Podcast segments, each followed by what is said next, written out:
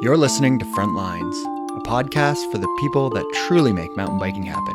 Not the riders, racers, or product designers, but the builders, advocates, and the often forgotten board members of your local mountain bike trail association.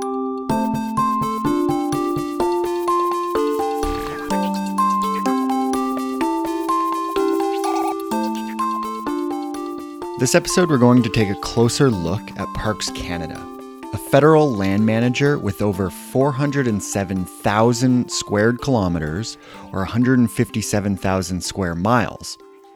But before we get to that, I want to recognize a few milestones that the podcast has recently achieved. Last week was officially one year since the launch of the podcast, and our very first episode came out on November 18th of 2016. And just a few days ago, the show has officially surpassed 1,000 subscribers. And I want to thank all of you for listening. And I especially want to thank everyone who has contributed, left reviews, or donated. Your support means everything. As always, I'm your host, Brent Hillier. And not only is this episode 29, but this is also season two of Front Lines.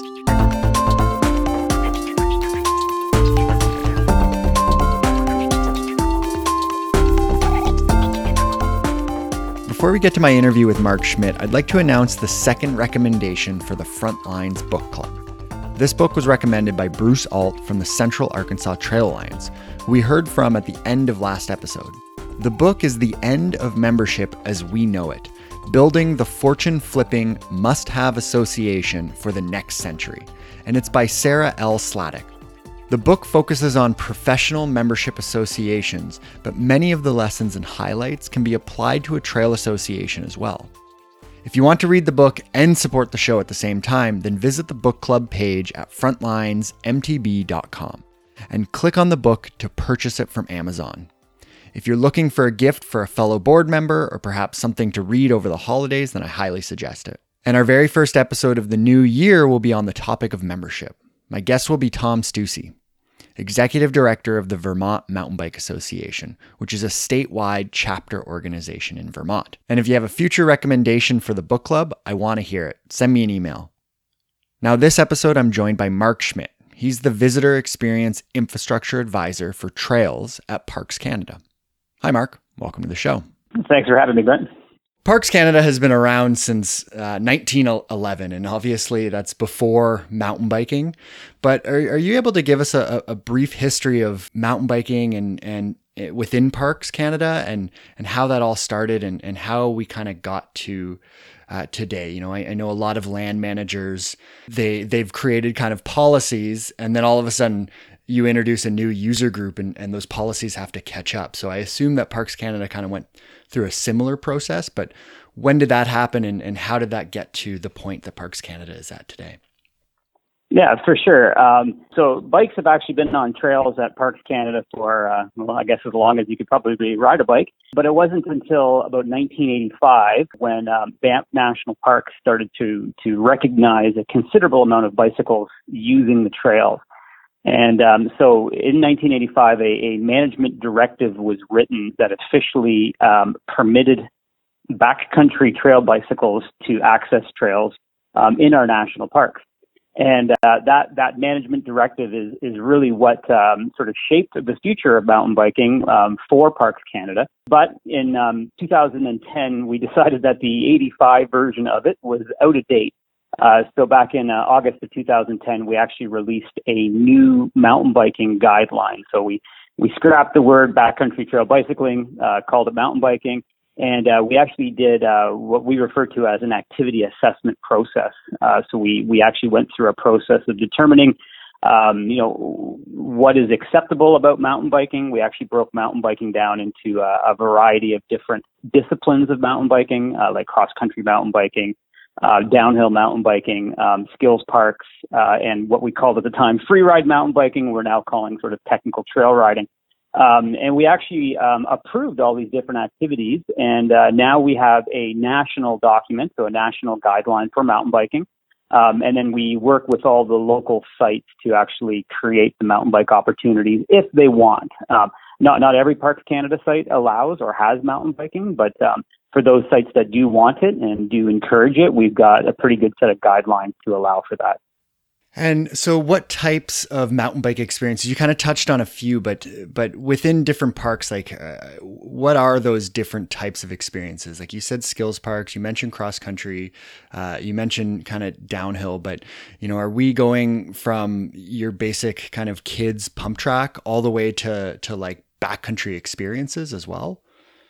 Yeah, pretty much. I, I suppose the sky's the limit. Um, our, our activity guidelines actually outline the, the different disciplines that we allow and where we allow them. Parks Canada's actually got a zoning process. We've got five different zones within Parks Canada, and uh, we basically broke down each of these zones um, by discipline. So just as an example, you know, traditional cross country mountain biking, that's actually permitted in um, on, on in any one of our zones, including wilderness zones uh, providing there is a trail infrastructure to to use or to ride. Um, and cross country riding, you know, that ranges from our you know our our, our front country trails, or let's just say in, in Banff National Park, we actually have a, a series of what we refer to as preferred use mountain bike trails on the Tunnel Mountain Bench. Uh, so trails like uh, Top Notch, uh, Star Wars, Return of the Jedi, these are, are very they're multi-use trails. They're open for hiking and for biking, but they are preferred use mountain bike trails. We also have uh, pump tracks. Uh, we just actually opened a, a, brand new pump track up in uh, in Fundy National Park in New Brunswick. Uh, Fundy National Park is actually trying to get uh, recognized as an as an IMBA Canada ride destination. So they're actually they're building uh, again preferred use mountain bike trails are some of the multi-use trails. they're developing a little skills park, a pump track, uh, they've invested quite a bit of money in actually developing a, a, mountain bike facility within the park, including things like a, a, a new in the parking lot, they've actually got those bike repair stands. They've got bike locks. They've got changing facilities and washrooms. Um, so they're really trying to cater to the mountain biking. Um, we also have bike parks, and um, uh, Revelstoke National Park has actually got the uh, um, as far as I'm aware, the first ever kids learn to ride interpretive mountain bike park. Um, and, and, by interpretive, I mean um, you ride your bike, or kids ride their bikes or their their run bikes um, over top of the uh, um, like a teeter totter, but the teeter totter is actually a large dragonfly, and the wings are the actual pivot points. So you know, kids are learning how to ride bikes, learning how to build skills and, and, and technical ability. At the same time, they're actually learning about the park and about you know, the, the banana slugs that are in the park or what to do if you see a grizzly bear on a trail. So, uh, very cool, um, opportunity there. And, and that's something we're, we're really pushing. The, the one discipline of mountain biking that we do not allow or we do not offer, I should say, is downhill specific trails at our ski hills. So Parks Canada does have a few ski resorts within our boundaries. And um, currently we will not open those ski resorts or those ski hills up to purpose downhill destinations. That doesn't mean we don't have downhill trails. We do allow for the ability to to drive your car to um, you know the top of the trail and then ride your bike down it. So I, I think for the most part we we we pretty much um, cover, I'm not going to say all disciplines of mountain biking, but uh, some of our sites, like I mentioned, Fundy National Park, they are wanting to become a mountain bike destination. And in order to do that, they're trying to create diverse experiences for a wide range of, of, of mountain bikers and of cyclists. So, uh, you know, looking at family cycling as well, gravel trails or paved trails. Um, all the way up to some of these preferred use uh, trails. There's a, a, trail called the Whitetail Trail, which uh, has been rebuilt um, and is an, an, incredibly fun ride. Um, you can you can park at the Chignecto campground, which is actually on top of the escarpment, and you ride your bike all the way down to the uh, the headquarters area of the park. It's a it's a, it's a great experience in the park. We also do allow, and we do have some parks that allow that have trails with technical trail features on them. Uh, I mentioned in Banff already, uh, Banff National Park. There's a, a trail called the Top Notch Trail. Um, it's got a series of wooden turning platforms and uh, you know, little little wooden features to get you up and over some of the unique rock formations. They've also incorporated a lot of natural enhanced technical features by going over rocks or you know building rock causeways to uh, to add some enjoyment to the ride. Another trail in Banff called Star Wars actually um, has some log rides in it. There's actually a wall ride. So you know, depending on the location within a national park, we can offer a wide range of of different activities. The the one type of mountain biking that we're really trying to to create right now are those big backcountry adventures. So those alpine rides, those you know those sort of those iconic photos of, of Parks Canada mountain ranges. And we'd like to have a, you know some places where you could actually experience those those those opportunities on a mountain bike. Uh, one one trail that's in uh, Kluane National Park called the uh, Cottonwood Trail. It's technically a hiking only trail. Um, at times of the year, though, they have provided permission to go mountain biking on it. And, and in total, it's about a 65 kilometer long ride with uh, two two pretty significant passes that you have to ride through. Uh, and we're also looking at a few other of our sites for some more of these, uh, you know, big, big alpine rides, um, which, uh, which is something I'm really excited about, something I'm really pushing for. Recently, we, we actually have introduced fat biking for winter riding. A lot of our sites do have winter offers. And uh, we've noticed that in um, you know East Coast um, and and through Central Canada as well, like Riding Mountain National Park has actually got a fantastic winter offer um, and the ability to ride. So we we actually have a, a rental program now where you can rent a fat bike. You can try a fat bike out for free. You can rent it for the day, and uh, we are purpose grooming trails for fat biking in the winter too. That's awesome you know, in, in the United States right now, we're we're seeing kind of the the wilderness topic become uh, very divisive. And you mentioned the that alpine riding, and and so it sounds like this is the the case. But but uh, you believe that there is a, a place for for still being able to protect alpine areas, but also allow mountain bike recreation within some of those alpine areas. We can do both. Oh, totally, we can. I, think uh, you know uh, I, I did spend a lot of time in the U.S. working working on mountain bike trails and, and know very close, very firsthand, sort of the, some of the wilderness issues. And um, yeah, definitely, I think if uh, if if we build our trails, if we design our trails and build our trails properly, um, and then we actually manage the activity, there's there's definitely room for it. You know, there's there's there's concerns. Obviously, there's wildlife concerns. There's impacts if things aren't designed properly, but you know, with every concern, there are solutions, and I think that there would be great opportunities and great solutions to to allow for some of these experiences, especially these alpine experiences. Parks Canada, you know, by the sounds of it, they're they're really embracing mountain biking. But uh, are you also keeping areas reserved for more primitive forms of, of travel as well?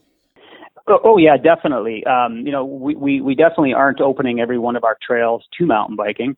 Typically, like this this this guideline and these activity assessment processes that we go through, um, that, that's where we really determine where we want bikes and where you know some places we don't want bikes. Some places um, are you know they're they're meant sort of for more of the traditional types of activities for trail use like hiking um, or horseback riding in the backcountry and, and you know and that's just part of the, the the trail planning process when when we go to a site and we start to look at their network of trails we we really do a full analysis of who the users are what the experiences that they're looking for and where we can provide these experiences and um, to be honest some of our our big backcountry stuff um, if the trails are are good, um, but they're not really meant for mountain biking, and and you know a few people might get enjoyment out of it, but they're probably not the greatest adventure. Whereas we could probably build something, or we've probably got other opportunities within that same park that would be a lot more enjoyable on a mountain bike. Like you know the the whole idea of having to push your mountain bike up a, a completely um, you know a, a challenging steep hill going up a mountain it might be fun once but i think there are better opportunities and better trails for us to have mountain bikes in backcountry. Um, and you know and like i'm a i'm a backcountry user. I, I do a lot of backpacking and uh, you know there are places where i am looking for that solitude and and uh, and remoteness and uh, you know I, I think that we can really come up with a good system where we can have all experiences within within a site, within a Parks Canada site. In addition, like are all wilderness areas within Canadian parks are they open for for recreation and and or are there some areas that are, are strictly kind of reserved as protected spaces like as a as a hiker can I go into any area within a park or do you actually protect some some spaces from people yeah, so um, we, like I mentioned, we've got five different zones within our parks. Um, wilderness zone is actually our level two protection.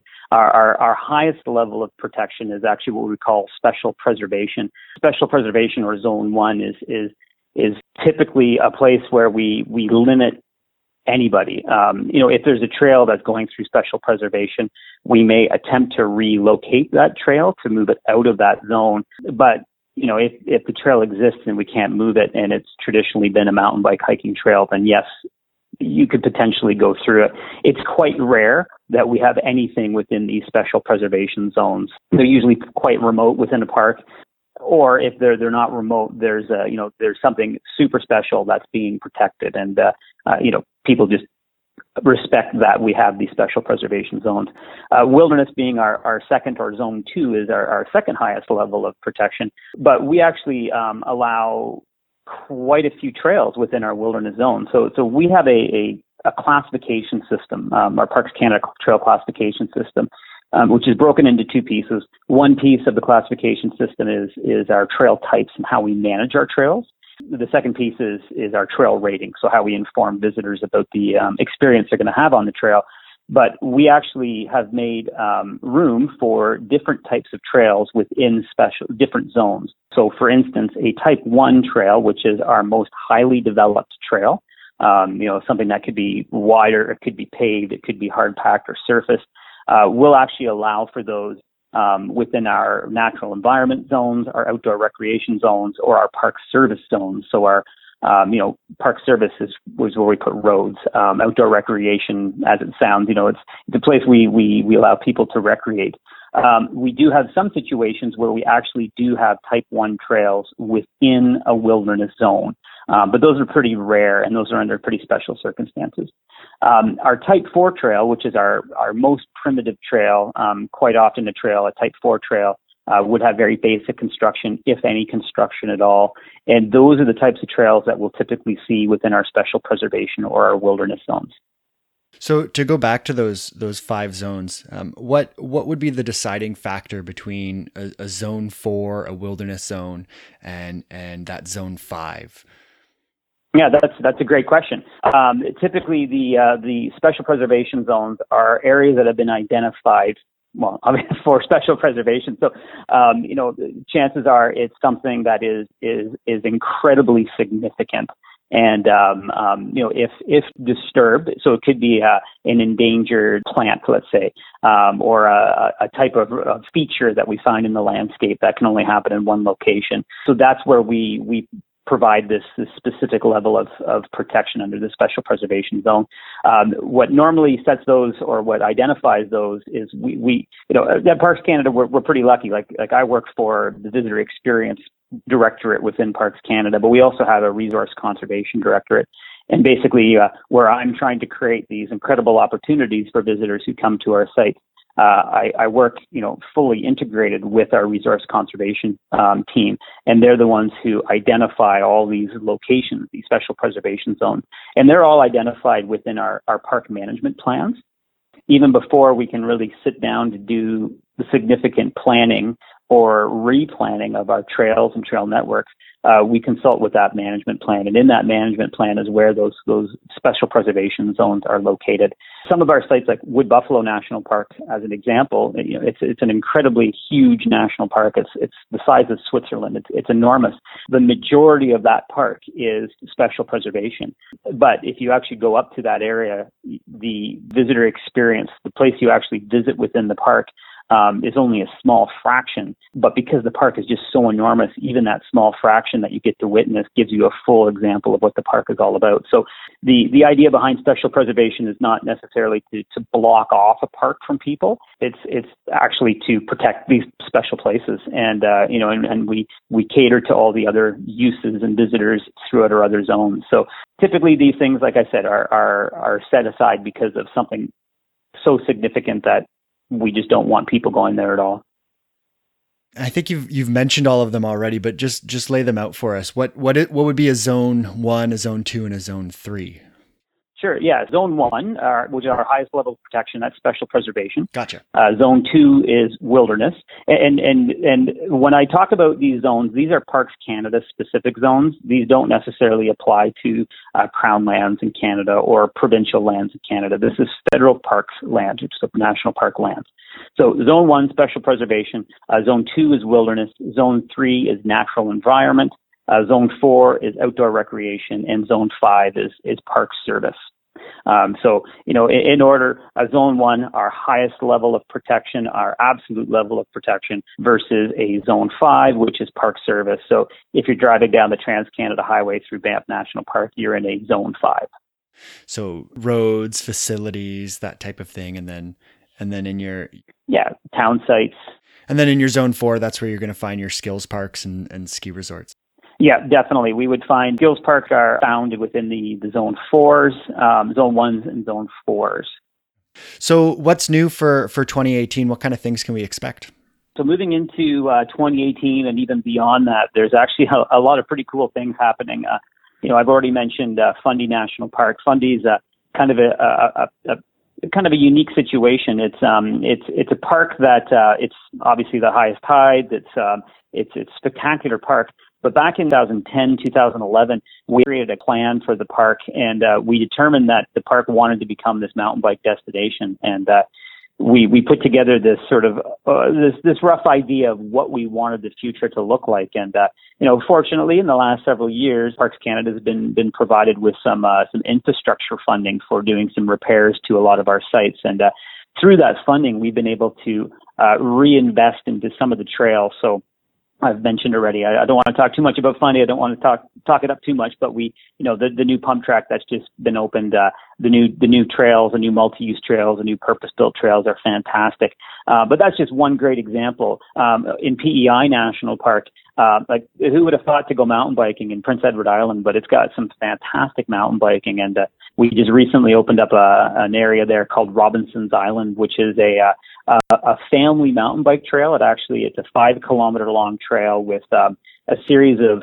optional technical trail features. But what's really cool about each of these features is before you actually ride it, you are, are basically forced to stop and there's a sign and it's a teaching sign. So it actually tells you how to ride over a rock or how to ride down a long, like log skinny. So, uh, the whole purpose is that you know, it, it's something that kids can get out and they can ride with their parents, and it tells you how to ride all these different features. So, so we're we're definitely doing a lot more of that kind of stuff. So, you know, the the bike park that we built in Revelstoke, it, it's more about just getting kids into mountain biking, learning about the parks that they're in, learning about the environment they're in, but doing so in a way that they are enjoying themselves. And uh, as we move into the future, you know, we've got some fantastic new mountain bike opportunities which will be coming up.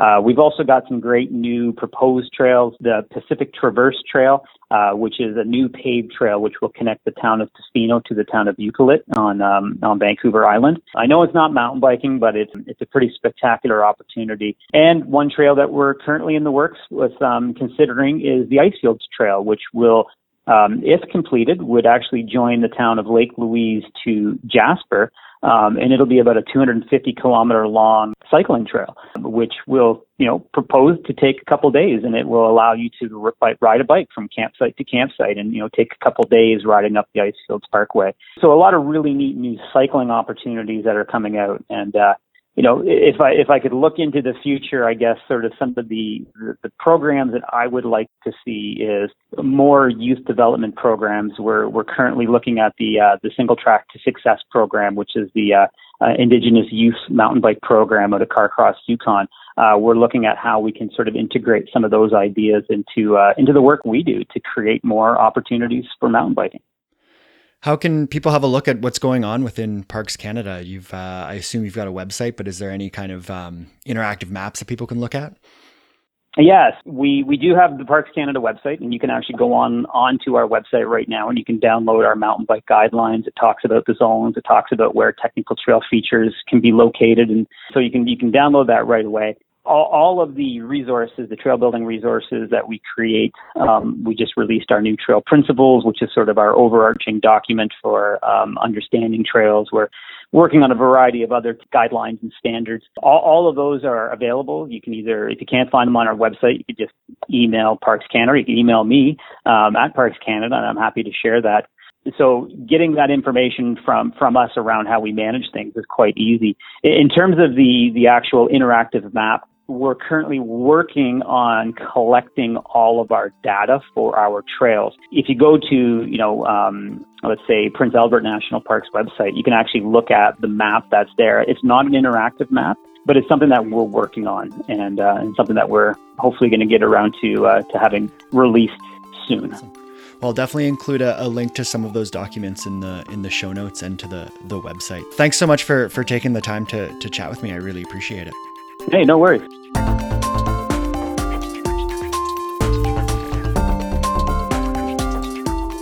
Mark mentioned an interpretive skills park in the Mount Revelstoke National Park. I had a chance to sit in on the discussion with the park's creator, Susanna Ria Drydinger, while at the BC Mountain Biking Tourism Symposium this year. The following day, I drove by the Beaver Lodge Kids Bike Park and snapped some photos. Those photos are posted up on Trailforks, and there's a link to that in the show notes if you want to have a look at it yourself. All I can say is this is the most amazing skills park I've ever seen, and definitely will include further details in future episodes when we dive into the topic of skills parks more. In the show notes, I've also included links to the documents that Mark mentioned. We'll be taking a bit of a break from our discussion on wilderness, and we'll be scratching the surface of another big topic, and I, it's one that I plan to circle back on in the new year. My guest is going to be Drew Engelman. He's the sales and marketing manager for Yamaha Bicycles. And if you have questions, you'll need to get them in by December 1st. You can send me an email or audio file to frontlinesmtb at gmail.com. And you can find the show on Facebook, Instagram, and Twitter at FrontlinesMTB. As mentioned at the top of the show, you can support the podcast by purchasing the latest edition to the Frontlines Book Club, The End of Membership as We Know It. I've included a link to that page on frontlinesmtb.com in the show notes, and you can also find a link to support the show via PayPal. This show depends on financial support from you, the listeners. The show will always be free, but we do depend on those donations. Before we end the show, I want to speak about one last thing. Back in episode 23, I spoke with Steve Sheldon of the Tri Cities Off Road Cycling Association. The episode was part one on a series about the cycling industry, and it was titled Has Media Gone Rogue?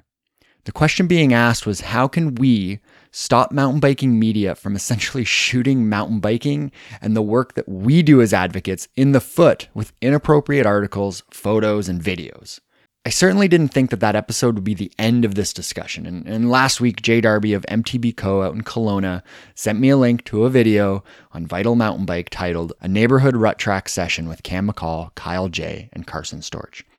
The video and article explicitly state that this time of the year is great for going to your local neighborhood suburban park and raking in a soft line to practice your drifts and corners. I've reached out to Vital, Trek, Lone Wolf Productions, and Cam McCaul. The last two I haven't heard back from, and the conversation with Trek, and Vital more specifically, has essentially stopped. I know you as a volunteer are busy, but now that there's more than 1,000 of us, and as that number continues to grow each day, it's time to start letting the rest of the mountain biking world, mountain bike media, and the cycling industry understand that if they want trails, then those trails depend on our hard work. I've linked the video in the show notes. I want you to have a look at it. And if you're upset by what you see, I want you to send me an email stating why. I'm going to take all of those responses and send them to the groups that I mentioned earlier. As always, music is by Lee Rosevere and production notes by Jennifer Pride. And finally, I'm Brent Hillier. This is Frontlines. Thanks for listening and happy trails.